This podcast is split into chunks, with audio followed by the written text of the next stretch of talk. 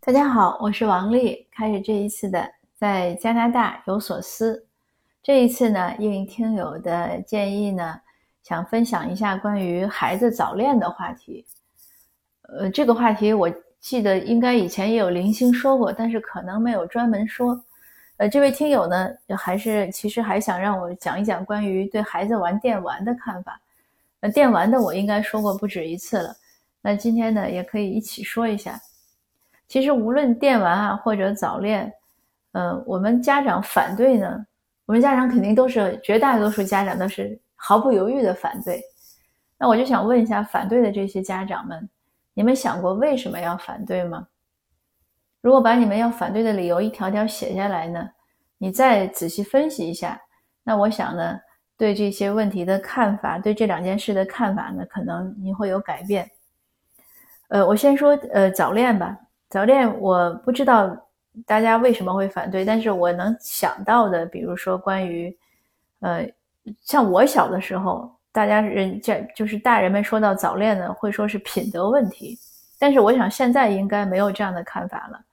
这个我小的时候也会认为是品德问题，后来这两年我在想，这是什么品德呢？这个好像和品德没关系。我后来成年之后呢，我听到有的小孩呢。好像一二年级的时候就懂得小男生就喜欢小女生就写条儿呃说谁谁谁我喜欢你，嗯，那我听到最小的呢，那我不讲名字了，就三岁的小朋友呢就说，哎谁谁谁长大了我要嫁给你。那当我遇到这样的事情亲身经历的时候呢，我觉得这是一种非常非常美好、非常可爱的感情。当然这个可能还不应该界定为早恋。那我想说的是呢，就是这样，嗯。小男生、小女生之间的喜欢，或者说异性之间的喜欢是天然的，这个没有什么好指责的。每个人的这种情感呀、发育的程度不一样，就是快慢呀、速度不一样。有的人可能二三十了也没有这样的想法，有的人可能很早就有。那还有呢？除了发育的这个速度，还有我想可能是缘分。有的人可能一辈子也没有碰到自己喜欢的。有的人呢，可能很早就碰到了。当然，最后说你是不是就会和你喜欢的或者喜欢你的那个人结婚，那个都不一定了，都是很以后的事情了。但是，我想这个就是我们要先把这层想想清楚。家长，那个谁喜欢谁，应该是个很美好的事情，不是个丑陋，更不是个可怕的事情。那另外两点有可能的家长会反对早恋的，一个就是会说影响学习。一个可能就是担心性方面的事情，性方面呢，这个我也想说呢，因为这这些年的观念也不一样了，呃，一个是大家要认识到对孩子的这个性教育呢是很有必要的，这是非常有必要的，无论出于将来他的这种性生活的健康呀，还是一些自我保护，因为有的时候有有的孩子相当单纯，就是被侵犯了他都不懂那个是被侵犯了，为什么？因为从来没有人告诉他。我们的影视呀，或者是图图书啊，或者是什么，就是孩子那个生活的环境非常纯净，很封闭，所以他不知道。那可能很多家长到现在都会告诉孩孩子，如果问说我是怎么出生的，很多家长都会说你是从垃圾桶里捡来的，对吧？啊，还是什么大街上捡来的，或者医院里抱来的？就是我们对有些看法呢，对有些问题呢，的确是缺乏一些科学的阐述，因为它是个很科学的事实。当然，可能这些年呢，我也看到有变化。我看到年轻的小下一代呢，他们讲一些问题的时候，已经是很开放了，就是不像我们小的时候，又不敢讲，又会怎么样，不是那个状态。他们已经能很科学、客观的看待一些问题了。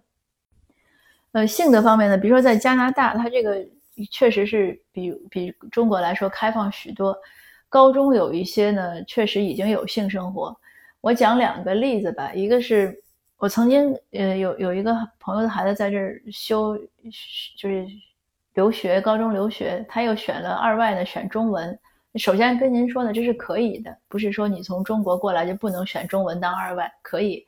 那他们这些选这样，包括我小孩现在也在选中文当二外，因为他是为了有一个好的分数。如果他选呃西班牙文啊什么，他觉得他学起来太难了。那首先选中文没问题，然后一个很偶然的机会，我听到他那个中文网课在讲什么，就是他们的口语练习，就是呃，我们的孩子是男孩还是女孩？这是他们的口语练习还是听力练习？我当时一听都傻了，我说你们高中的中文这是谁编的课本？就在听这个。然后这个孩子说：“他说这也很正常。他说我们同学确实也有怀孕的。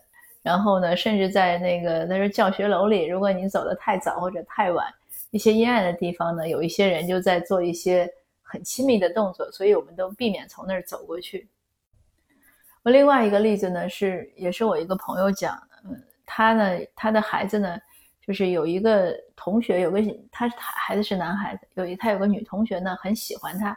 就来他们家里玩儿，来家里玩呢，这边都有 sleep over，就是过夜。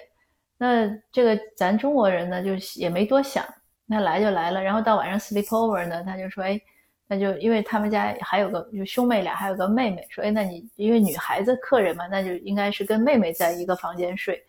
然后这个女，但是他们这个小客人呢，很吃惊，因为这个小客人呢，认为他应该是和这个男孩子在一个房间休息，所以就大家都很吃惊。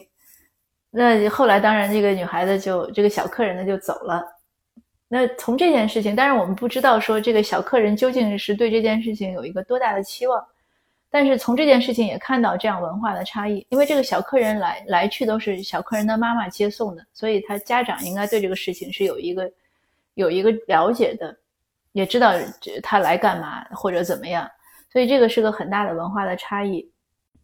我自己在我孩子嗯小学的门口呢执勤过四年，就是早高峰执勤。我眼看到就是一小孩都是一二年级的小姑娘或者小男孩，看着比如说都像芭比娃娃，像洋娃娃。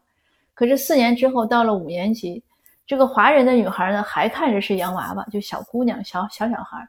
可是有些族裔的那个女孩子呢，一看就已经是就是你说她少女或者是看像的成人都是很像了，因为这个发育的速度不一样。所以呢，这个性的问题呢，嗯，那也是因为看过这边，那我觉得也不是一个特别担心的问题。当然我们要注意，而且确实，那他这个青春期啊或者成人之前呢，不应该有性行为，但是他也不是一个洪水猛兽。我是想讲这一点，就是你有的时候越去隐蔽他，然后越去批判他，那有时候青春期的孩子呢，他们反而会有些叛逆心。那结合我们说性教育应该进行，那不如早点跟他讲，哎，这些什么事你能做，什么事不能做，也不是说一早恋就一定会有性行为。那这个事情呢，也要跟孩子讲清楚，因为你有性行为呢，呃，既不安全，又影响身心发育，呃，而且呢，将来呢，可能你们还不会在一起。如果再有怀孕啊什么，这都是一些很麻烦的事情，就是会让孩子有一个理智的对一些事情有看待，他自己会有一个选择。他自己会有一个保护，而且就算不讲这么多，那小孩他其实有一些必要的知识之后呢，他也能知道他要做什么和不做什么。那就接着说到第三点，就是说会不会影响学习？那我认为呢也不会，这个也是家长的一个态度。你可以引导他，比如两个人在一起呢，你们俩互相喜欢，对吧？你们俩可以一起耗那玩电电玩，那也可以一起学习啊。那两个人一起学习呢，互相督促、互相帮助、互相提醒，是不是学得更好呢？这儿呢，我也有两个例子，都是我周围的朋友的。一个是一是在国内，我一大姐的孩子，那个小孩呢，他那个小姑娘呢，从高一呃高二的时候和他们班一个男生就互相喜欢。那大姐非常开明，因为他们那个孩子都是住校的，周末才回来，而且那个男孩家在外地，不在北京。那大姐一看这男孩呢也挺优秀，嗯，又有礼貌呀，就总之也很喜欢，她就很支持他们，说：“哎，你们周末都来阿姨家，阿姨给你们做好吃的，你们俩一起学习。”结果他们关系处得很好。这个男孩呢，都就是能回自己家的时候，因为在外地，他也不想回去，就喜欢来这个小女孩家。那两个人学都挺好，因为他们上的是国际高中，后来都考美国了，这已经是好多年的事儿了。然后这个女孩现在在读博士了。也是今年，应该去年，呃，今年他们两个发了这个这个小姑娘已经不是小姑娘了，是大姑娘了。因为我也加她微信了，她朋友圈发两个人订婚了，哎，我特别高兴。我说你们俩要举行婚礼，一定告诉阿姨一下，阿姨要去美国参加，这就是很好的例子。尤其像他们两个到了美国一起留学，也是个互相照应。虽然他们都不在同一个城市，但是你看，还是这么多年，算起来可能都有十年了，从恋爱到现在。那我另外一个故事呢，也是我前一段听到的。我去朋友家聚会，呃，那个朋友请来她另外一位闺蜜，他们两个的孩子呢，都是现在上十二年级，都恋爱了。那她的这个呢，还在恋爱，她那个闺蜜的那个那个儿子呢，已经失恋了。但是她那个闺蜜都讲说，哎呀，他们在一起太好了。说那个女生呢，对特别对她儿子的帮助非常大。说她儿子以前呢，不记笔记的。可是自从跟这个小姑娘在一起之后呢，因为这个女孩子非常 organized，就很会整理、组织自己的时间呀，学习，她儿子就被带的特别上进，也讲卫生了，也也注意美了，注意穿着了，也有礼貌了，而且最重要的就记笔记了，记笔记记得还很认真。然后就这个妈妈就说说，你说我们有什么理由阻止他们在一起呢？但是遗憾的是呢，人家两个人也和平分手了。这边的小孩很有意思，他们分手就分手了，就是还在一个班，也也没什么了不起，大家还是朋友一样，呃，所以也是蛮想得开的。